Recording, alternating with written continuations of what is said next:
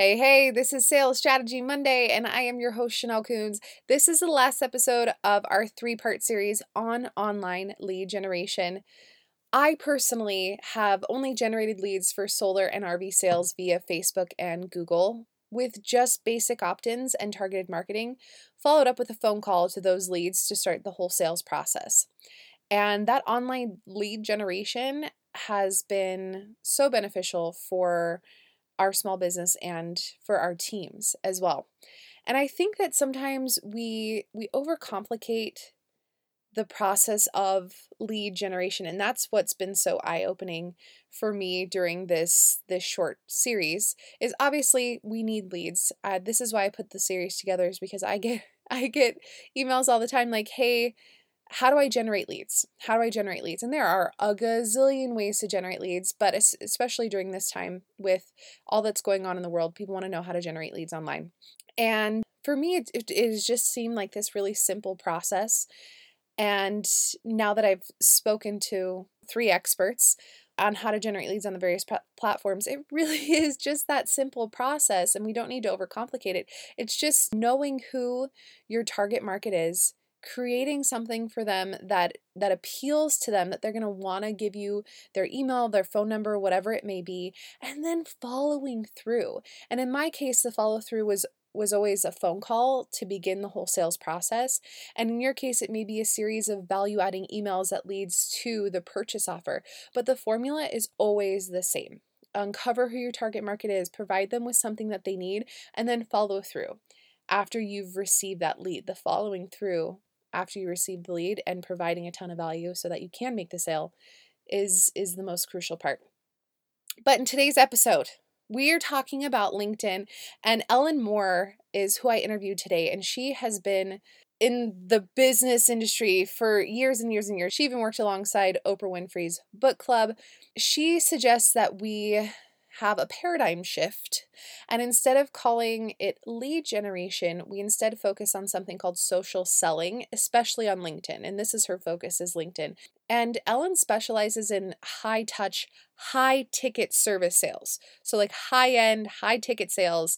And she emphasizes throughout our whole conversation as you listen, you'll see the importance of not only being a quality business that follows through on all that they say they will do for their clients, but also just being like a good human, seeing and understanding that each sale is not just a sale to make money, each lead is not just a lead that you get. It's rather there is a human there, and you got to follow through and create the change that you promise you will to create the solution, to provide that solution that you promise that you will.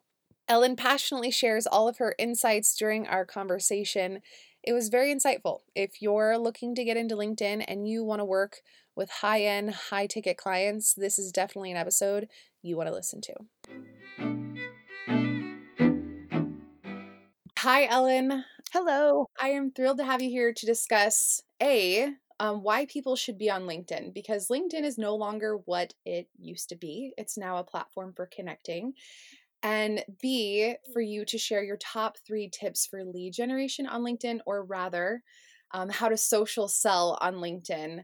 And I'm excited to hear you talk about, go into more detail of what this paradigm shift is from lead generation, quote unquote, lead generation to social selling. Um, but first, can you tell our listeners a little bit about you, Ellen, and your super tight brand? sure, no problem.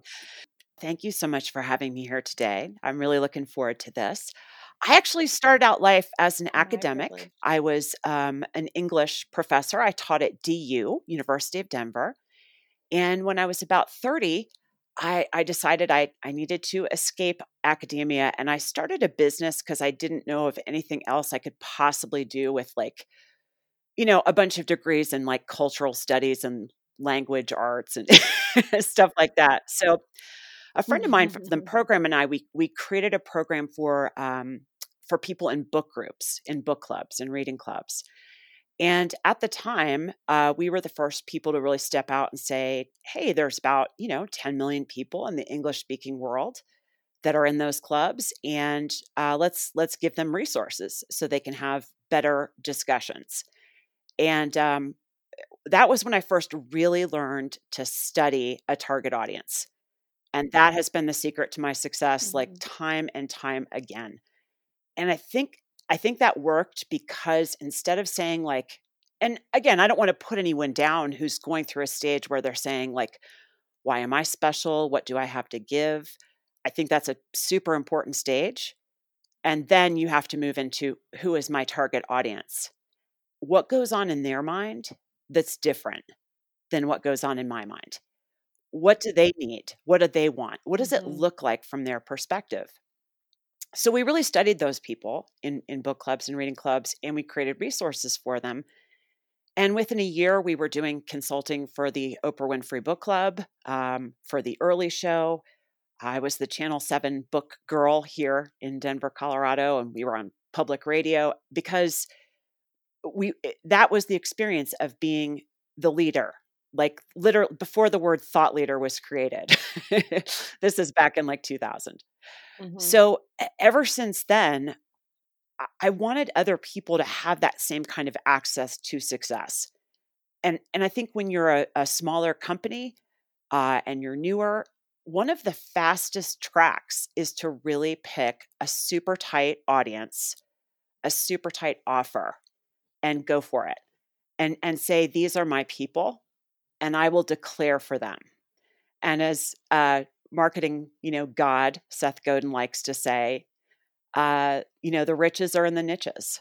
And and my friend Mia Voss would add, the riches are mm-hmm. in the niches, bitches. So you know, I mean, but get on it. But people people don't want to do it. They're very very resistant because they say, but what about this audience and what about these people and what if i choose the wrong people? And and i agree it it, it takes something really special and it, it it really takes choosing a group of people and standing for them. And i think that's that's hard to do but once you choose a particular group of people and you let them know it by providing resources that they need they will choose you back. Mm-hmm. and if you don't choose anybody you're going to have a much harder time getting chosen yeah. as a as a thought leader as an influencer. So that's what we've we've taught other people to do and that was super tight brand. And then recently we have we have changed the name from super tight brand to super tight social selling mm. because that's what we're predicting is is the trend that is going to most profoundly affect people as as time goes on. And and basically what that means is that we've been living in a paradigm for the past 10 years of maybe 15 years of digital marketing of social media and the one to the many, right? Like I get on, you know, here's my social media. The most important thing I have is, you know, huge numbers of followers and I'm one person speaking to many, but I don't have personal relationships with many of them, right? Like I'm the the leader or the influencer and they're my followers. And I think that time has come to an end especially with what's happened in the last three weeks. Mm-hmm. Now, I'm not saying there's, oh, there's not going to be any more influencers, but what is, as far as selling something, if you're a coach or a consultant and you're in a service based business, eh, you, you are going to need a social selling component to actually sell what you are doing. And that is a different strategy than just social media. And LinkedIn is one of the best places to do it. So, I will pause for breath and climb down off my pedestal, and you can ask whatever questions you want to ask about yeah, any of that. So I think, I mean, I had lots of thoughts, but I don't want to digress. I think my next question from here would be what sort of market could one expect? What sort of niche is on LinkedIn? Because I think when most people think LinkedIn, they think large corporations, big businesses. How do you connect and social sell with a large corporation? I, you know, that's a good question. I certainly don't know because those aren't my clients, but I have clients that sell to large corporations. So we'll we'll have to go talk to them. But but here's what I know. There is no corporation on LinkedIn.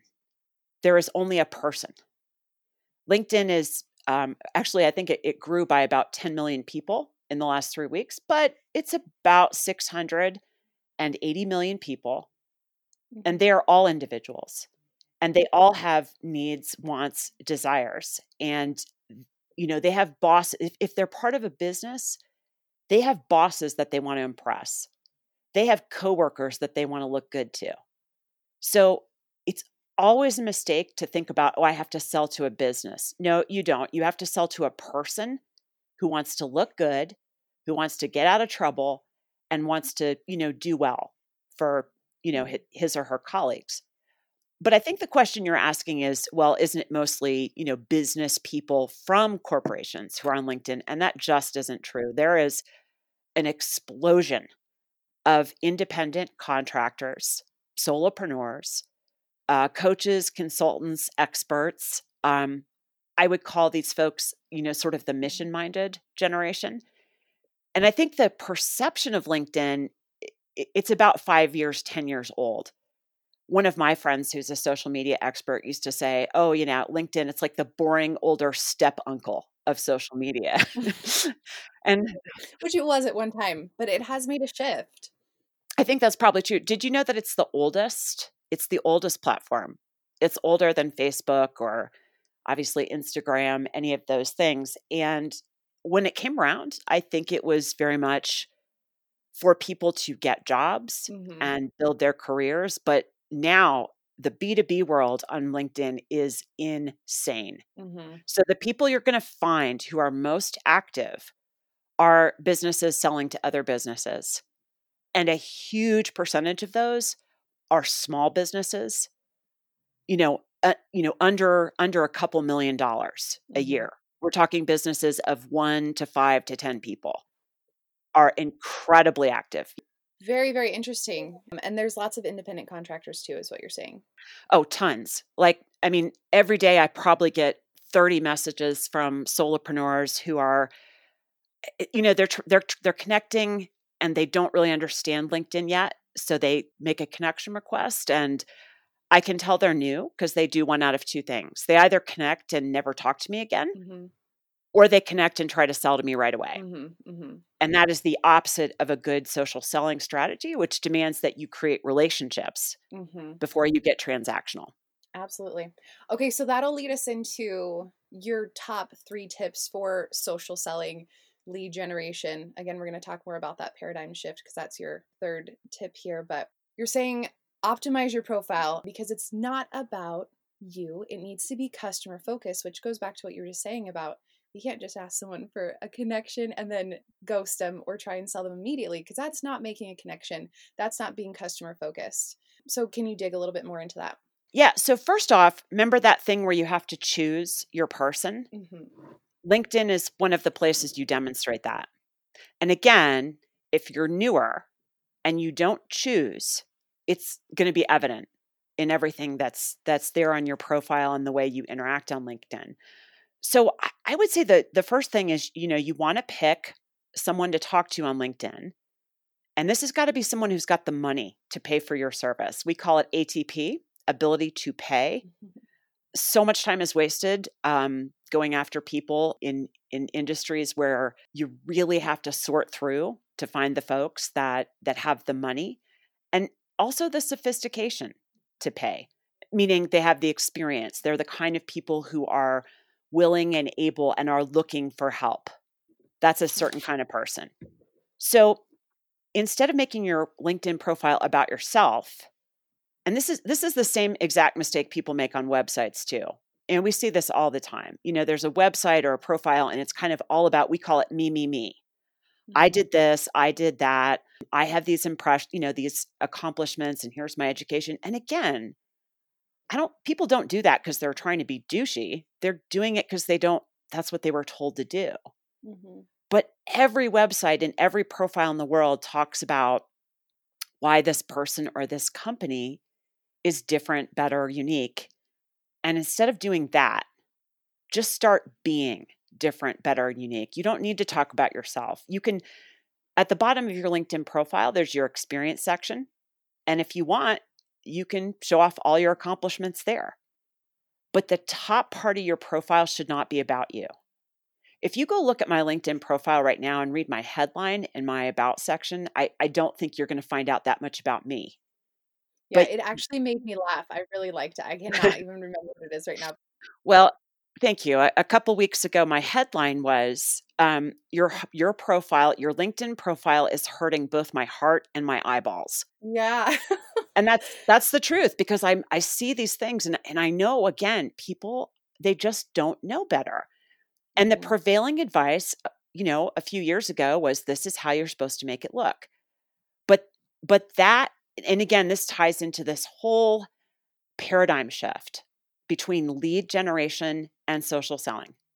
Now, I'm not going to say, oh, nobody should do lead generation or lead generation is bad. I, am talking about, I mean, you're an expert salesperson, Chanel. So it, lead generation looks different in your hands than it does in most of these folks I'm talking about. What they think is lead generation is getting somebody else out there to market for them, to sell for them, to bring in leads, to bring in prospects. And and and trust me, for this next period of time, that is that especially if somebody's newer to business, that's just not going to cut it. I wouldn't outsource that stuff if you're new. Mm. I wouldn't outsource that stuff if if this stage of your career is important to you. I would I would outsource it if you have an offer that's all, you know, figured out and everything's articulated and you have lots of experience and you know what it is and you know how to train other people. But but mm-hmm. lead generation generally involves somebody else stepping in to do some of it for you.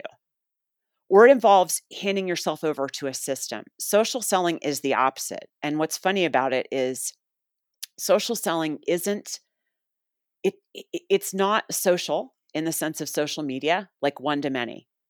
It's personal, like me and Chanel talking. It's one to one. And the other thing is, it's not selling, it's offering value.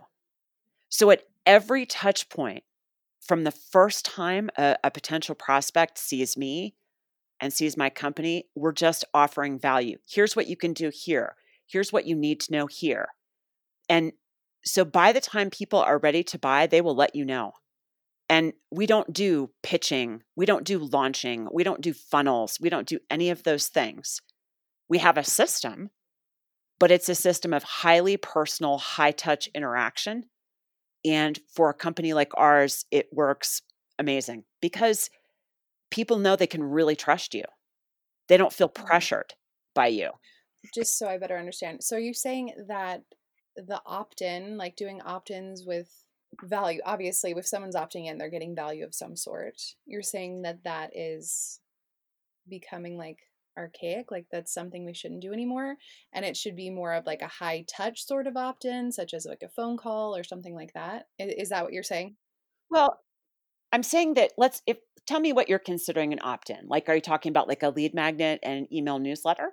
Well, of course, you're taught over and over again to get emails. And I know for like our solar business, so we got mm. emails, phone numbers, and then I would then go and call those people and set up appointments and stuff.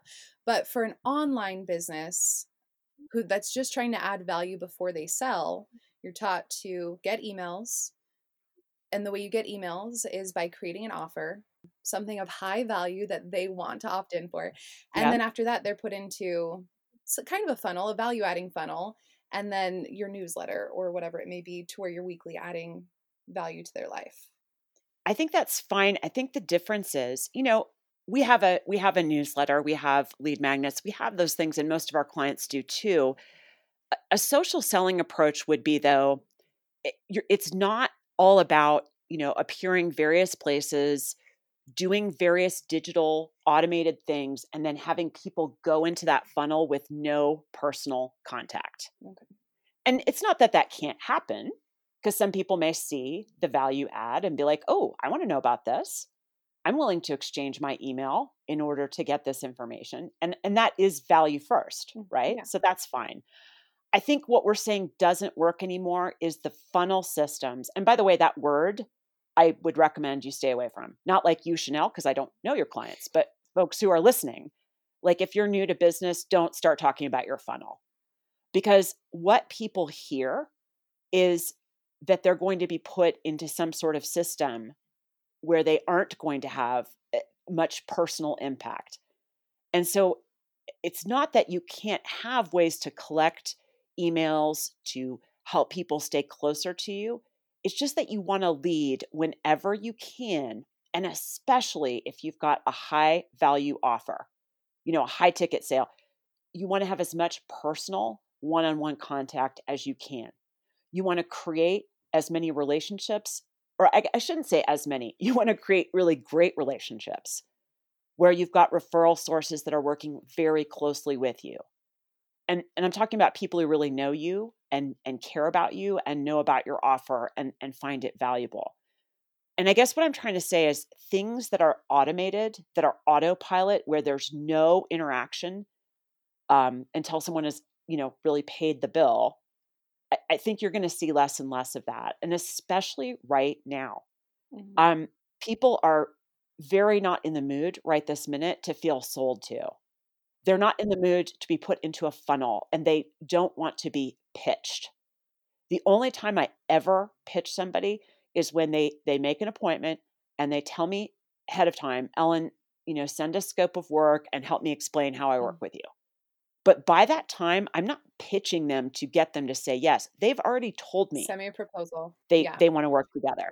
Yeah, and we don't send proposals, by the way. I would recommend not doing that. Um, it, it's there's there's a difference between a scope of work and a proposal, and if you want to learn about that, um, by all means, like hit me up on LinkedIn, and I'll I'll tell you about that. It's a different topic, but what I would say is don't invest a bunch of time creating a proposal for someone who hasn't already given you a yes. Not a good idea. Because I've received proposals recently that I've requested. Like, tell me what it is that you'll do, how much you're you're wanting for this this scope of work and but yeah so i'm i'm interested in that in that paradigm shift as well. I find that fascinating. And there's a difference between a scope of work and a proposal. A scope of work is something i can and, again in my world and that may not be true in your chanel and i'm not saying oh this isn't true for you because i don't know your clients like you do but in the in the world of high end consultants and high end coaches listen tons of people do the proposal thing I, I, I don't because I don't want to I don't want to uh, work out a proposal until all of that has already been agreed upon mm-hmm. verbally. And then I'll I'll put together a proposal based on what has been discussed. A scope of work though in, in our in my world is different in the sense that that's a here's basically what happens when we work with you. And you know, that's that gives someone a sense of it, but I might depending on who the customer is, who the client is, I might not put all the prices on that I might just say, here's what's available. So, anyway, I don't want to get off track, but I would just tell people don't spend time putting together elaborate proposals. I think the biggest thing that you emphasize more than anything else, and I believe this and I preach this like no other, is making a connection. Yep. Like before you do anything else with any, you know, your prospects, potential clients, you need to connect with them because if you don't make the connection, there's no way to move forward, to get the sale, to have them become a, a customer of yours. And also, with that being said, they'll become a lifelong customer who will give you referrals if you make that connection and you really provide them with that that high touch high value service i love how you said that and i and i wanted to say like when i talk about the difference between lead generation and social selling i'm very much thinking about it as it exists in linkedin i would say the philosophy of most of most of the people who call themselves lead gen on LinkedIn, their philosophy is about getting clients. And just think about that phrase I need to get clients. Right. It's well, very impersonal. It's very impersonal. And the difference between when I say get clients versus what you just said, customer for life, those are totally different things. And listen, I know there are businesses where the big the big thing is to get clients, but my clients don't want to be gotten. Mm-hmm. They they want to find someone they can trust for a lifetime and we often we start with LinkedIn because it's a very powerful way to get sales and get things moving. And then I have clients who've been with me for years and we do websites and we do lead magnets and we do TED Talks. Um, my expertise is in words, persuasive words, persuasive language. But the point is, I'm never trying to push them into the next thing. The things are there, and people for whom I'm a really good fit, and for you know me, they're a good fit. They want to stick around because it's a huge amount of trouble to keep shopping around for different things. When you have, it's, it's just easier when you have somebody you can trust, mm-hmm. who's going to fight through the parts that don't work. And you know, we have we have various things that we use, every single client I've ever worked with is different. I've never tried to shove somebody through a system where that doesn't fit for them. And I think I think that's another thing we're seeing. Um, and I'll just say I, I talk to people all the time who are experts in, you know, high ticket sales. And from the end of 2018 through 2019 through the beginning of 2020, I guess the one month of 2020 that was quote unquote normal. I mean, those mm-hmm. people were hurting. And the reason was too many people had been put through group programs that cost $10,000 but did not recognize their responsibility for results. Mm. And too many people had been shoved through systems that that had worked for the founder, for the guru, but they mm-hmm. worked 10 years ago, not mm. now. And so there was just such a burnout in the world of of all that. At least again in the world of services and and high ticket consulting, that kind of thing. So yeah, I think I think um in, at least on LinkedIn, I would just advise people to really be wary of lead gen people. Not because they're bad people, but I, my point is just the system has changed. Yeah, the system has changed. And what Chanel, what you just said, most of those people do not care about connection. They care yeah. about systems and strategies to get people to buy shit. And that yeah. is a different philosophy. That's all. And then my thought process as you were talking as well is it sounds like it's a slow build. So you're slowly building this foundation of customers that builds like a stronger, larger foundation.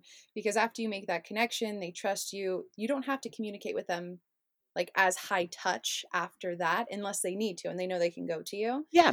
Um, so it's not mass numbers that you're trying to achieve. It's like it's a slow build to like the masses or larger numbers. That's that's a really cool point. I think here's why I love LinkedIn. With LinkedIn, it is both possible to get some immediate wins, as in with the right targeting, the right messaging, and the right profile, you can absolutely get two to three high value clients pretty quickly if you know what you're doing. So let's say you're going through a little sales slump.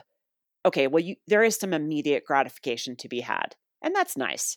And it's nice for those people too because trust me, they're on LinkedIn every day looking for help. So they want help. But at the same time the the big picture is the long game and it's a sustainable strategy. You know, it's not it's the opposite of a churn and burn. Mm-hmm. And so I have I have people that I've been talking to on LinkedIn for, you know, 2 years and then when they're ready, they come to me. Mm-hmm. But in that in that 2 years they they've followed what I'm doing and they're they're part of groups that I'm in or you know, they're part of other things that we have going on so they can stay in touch. But but I know who they are and they know mm-hmm. like we've talked personally. I'm mm-hmm. I'm not like a guru or a founder like, oh, this, you know, anonymous person. And those people mm-hmm. know they can call me anytime to ask questions. And I'm not going to be like, "Oh, I'm so sorry. You already had your free 30 minutes." Like right. if there's if there's a if there's a thing I can answer in 5 or 10 minutes, which I usually can, it, it's no problem. And that that long-term strategy, the reason I think it's so vital right now is that this is something that will not bite you in the ass no matter what you do no matter what our culture, our society looks like a week from now, a month from now, a year from now, there's one thing you can always count on with human beings, and that's relationships. Mm-hmm. Those who have good relationships will survive bad times, most likely. Mm-hmm. And those who do not have those relationships will have to work much harder. So, you know, that's, and, and also I, I think, I love that you talked about the numbers because here's another thing I'd love for I'd love for your listeners to know, which is on LinkedIn, I, get people all the time who've got 25,000, 30,000 um, connections on LinkedIn, and they have absolutely no idea where to start. You know, they're out there posting to their 30,000 connections, and two people liked their post. Mm-hmm. That is not, again, it, it's just, it, it, I, I'd rather see a lot of the people we see who do the best like one of my clients who makes the most money has 500 connections, but every single one of those people was chosen carefully. Mm-hmm. And this person knows who's on that list. and has relationships with those people and knows that all those people either have the money or the interest or what we would call the ecologies i mean by ecology i mean group of people that that are worthwhile that mm-hmm. make that exchange worthwhile so don't i would just tell people if you're kind of new don't get caught up in the vanity metric like this is not instagram and mm-hmm. it you know i'm not saying oh if you've got 20,000 connections that's bad I'm just saying it's, it's harder. Yeah, if they're quality, but again, remember it's harder because now you have 20,000 people to sort through. Mm-hmm. And if I did have 20,000 people to sort through, I think I would pay someone in to come out and and pull, you know, 200 profiles for me. I would teach them how to read profiles. And there's a way to do that. Like there's a way to read a profile in LinkedIn that you could tell again, does the person have the money and the sophistication and the eagerness to be part of of you know your network I, I just think if you don't have that kind of help yet it's easier to start out by by just being more picky you know they call them um there's linkedin lions and those are the people who will accept any connection requests and then there's linkedin purists and those are the people again who are very very very very very picky about who mm-hmm. they take in. And i would just say a, a winning philosophy might be to be a linkedin networker.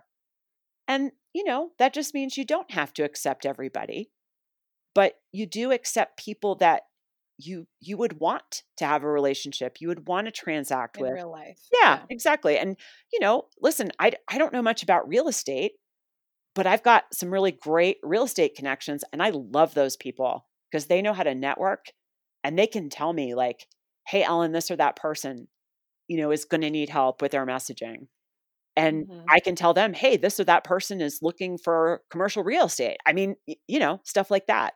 Mm-hmm. Absolutely. You scratch my back, I'll scratch yours. Yes, exactly. Very, very, very insightful. And I think that you covered all three of your your tips in various ways. Optimizing your profile so that it's customer focused. And we talked about that despite what we've heard or commonly see, the LinkedIn profile is not about the business or the individual who has whose profile it is, but it's rather about the customers. And then one of my favorite quotes is let the, the tongue in your shoes match the tongue in your mouth. And um, that's that's what you you've repeated over and over again. Don't just talk about your brand, what your brand represents, but be about what your brand represents and really make the connections with people. Yeah, exactly. And again, I don't think people do that because they're they're self-obsessed or narcissistic or as we say like if you want to be really good at sales, you know, it exactly just don't don't don't do that thing where it's me me me. Like a mm-hmm. few years ago the style was all for like rock star this and badass that. I'm so tired of that. Like uh, I believe like you don't have to it's kind of like girls who wear shirts that say like sexy or beautiful. Like I can see you are. I don't I don't need your yeah. shirt to explain it to me. And I think it's That's normal. Yeah, I think it's normal for especially um, when people are finding their voice to to to feel strongly about words like that. And I think the first 18 times I saw rock star and the first 50 times I saw badass, I was like, okay. And and all I'm saying is if, if you've got that in, in in part of what you're doing, just just turn down the volume on that a little bit and turn up the volume on the value you're providing for people. And here's the thing it also takes the pressure off. Because if you're one of those people who doesn't really like to talk about yourself and you don't want to sit around figuring out why you're so great, different, and unique, just be that way by by choosing a target and making it. And I'll just say, I'll just give you one correction. Um, a few minutes ago, you said the profile shouldn't be about you; it should be about the target customer. And and I would say even more so, make mm-hmm. it make it for them. It's not about them, it's for them. So, what does that mean? That means that you're providing valuable insights, just like you would in a blog or an article or a podcast. One of the things we always say to people is as far as that about section, think of it if I paid you $50,000 to deliver a keynote speech, that's what your about section should be like like get up and and give away some some great ideas some great value instead of doing what everyone else does and talk about who you are, who you serve, Mm-hmm. why you're different, blah blah blah. Because you wouldn't you wouldn't do that Right. for fifty thousand dollars. So don't do it here. Excellent. So tell our listeners what it is because you have a free offer as well. You have a tell us a little bit about that and and where they can find you. They Yeah. can find you on LinkedIn. I'll share your website as well. I super appreciate all of this. I mean, so much value in this 35 minutes and and I'm really grateful for your time. And Chanel, you know, just like anybody else, if you want to do an audit Mhm. of your LinkedIn profile, that's that's the free offer we have. And folks can go find me at link at Ellen Melko Moore at LinkedIn, and that's M E L K O, the middle name. Uh, they can find me at Ellen at supertightsocialselling.com. That's the website. And if you go to my my profile on LinkedIn and you go to the about section, there is a link right there where you can schedule um, a profile audit.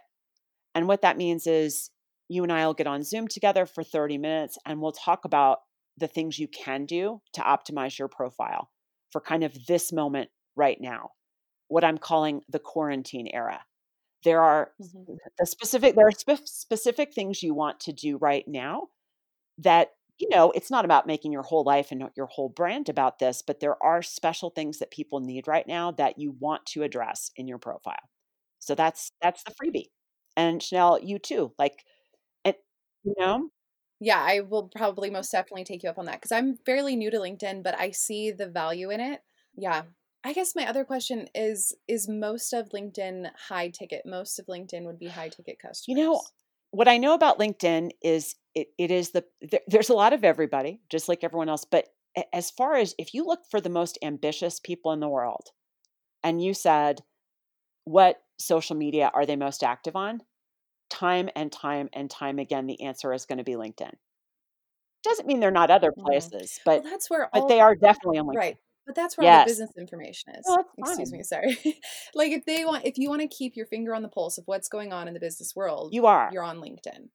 You're not on Instagram seeing TikToks Now and I other I'm in a group You're- that is like a, a LinkedIn TikTok crossover group. So I haven't I haven't explored myself yet, but the people in that group like every day are bugging me like Ellen, you have to get on TikTok because there's all these doctors and lawyers on TikTok now. I'm like, Yeah, like, I've heard this I, now. I Yeah. I mean, right at the present moment, I just don't have the capacity. Like there's too much else, but I'm I'm looking forward to learning about that.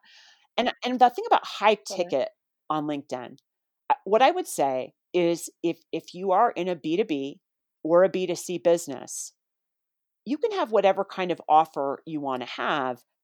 You will do better in the beginning with a high ticket offer that you're working on for just a very specific type of customer just because it's easier, right, to manage. So we have we have a an offer and then we have like an easy in offer. We have one that's fairly inexpensive. And that's one of the ways people Mhm. people get in and and and start learning about super tight and social selling. But for the most part, the people who are going to accept that offer are are very serious about their entrepreneurship. This is not an offer I'm selling to people who just got their Tony Robbins certification last Tuesday. Yeah. Like, and God bless. I love. T. Rob- Like yeah, Tony Robbins and totally. his certification. Yeah, no, I got no problems. I'm just saying it's not those people for me. They're very dedicated, is what you're looking if for. if they are they are Mhm. ambitious and Mhm. dedicated and they care about mastery and what that means is there's been a lot of time and attention devoted to this for your listeners if they're not quite on that level or they're not sure i would say get on linkedin and get your presence out the door put your foot out the door. Uh, feel free to to message me and i can tell you some places and things and people uh, to to go to but just start exploring it and and and one good way that works for a lot of people is do 15 minutes twice a day and then you won't get so overwhelmed like with groups and pods and hashtags and all that stuff like and i've had a lot of clients who started out with like i know i have to do this but i don't want to Mhm. and what we always say to people is let's let's find a way to transform that experience from i've got to to i get Mhm. to because it is a privilege Mhm. It's a privilege that hundreds of thousands of years of human history. Can you imagine what they would have oh done oh for the possibility to talk to anyone in the world? For just 30 minutes not only that from the comfort yeah, of your couch. Yeah. yeah exactly. So it can be if you're not used to linkedin and you are used to other social media pieces i think just just do it a bit in the morning and maybe a little bit at the end of the day and you will start to feel at home. And i think people who do care about quality are going to love it mm-hmm. Like I can't even tell you how much I love LinkedIn compared to mm-hmm. Facebook. Mm-hmm. Like I, Facebook's just fine, but that's like my serious contenders. Facebook's like where I hang out with mm-hmm. my friends, but it's not where I spend a lot of time with the most ambitious people on the planet. Let's put right. it that way. Yeah. Like I said, your yeah. your fingers on the pulse of business in LinkedIn and just yeah, thought leaders and I, yeah, I was telling my husband, I love it because it's it's pure business. That's what it is, and you can go in there and share your insights and receive insights and have quality conversations with people on topics that really make my brain tingle as you know as opposed to other platforms that just don't provide that for me so i'm in alignment with that i think linkedin is mm. fantastic and i'm still new to it so i would love to do an audit with you we'll have to schedule that well yeah just go to just go to my profile and schedule that and then just remember in the last word if LinkedIn feels intimidating because it is businessy or B2B or corporate, just remember there is always another human being sitting on a couch, stuck at home with their mm-hmm. kids, who has hopes and dreams and fears, just like we do. Don't make your language so so corporate, right? Because you're trying to be professional with a capital P. You can still be personal. You i mean you don't have to be like facebook personal with like pictures of smoothies and pets and your political opinions but you can be personal in the sense of expressing who you mm-hmm. are and and people are more responsive to that than pretty much everything else it, it it's hard for me to stop talking this because i'm i'm so passionate about it but i would just say like just just get on and and start learning and you're going to be amazed at the mm-hmm. difference on LinkedIn is what I totally and connect, connect, connect. That's just all I keep hearing from you mostly. I mean, you don't use the word, yeah, but like, pretty much. but yeah, to be genuine, um, you don't you just be who you are, and you're going to connect with somebody. You're going to connect with more people than yeah. you think. So again, Ellen, thank you so much for your time. You are so welcome. It was such a pleasure to be here, Chanel. Thank you for inviting me, and I will see you soon on Zoom. Yes, and we'll optimize your profile. And there you have it. If you have any additional questions or want to schedule a Zoom meeting with Ellen, all of her information is linked below. And I'll leave you with this last thought. You are powerful, strong, and capable. No dream or goal is too silly, whatever that dream or goal may be. And the time is now.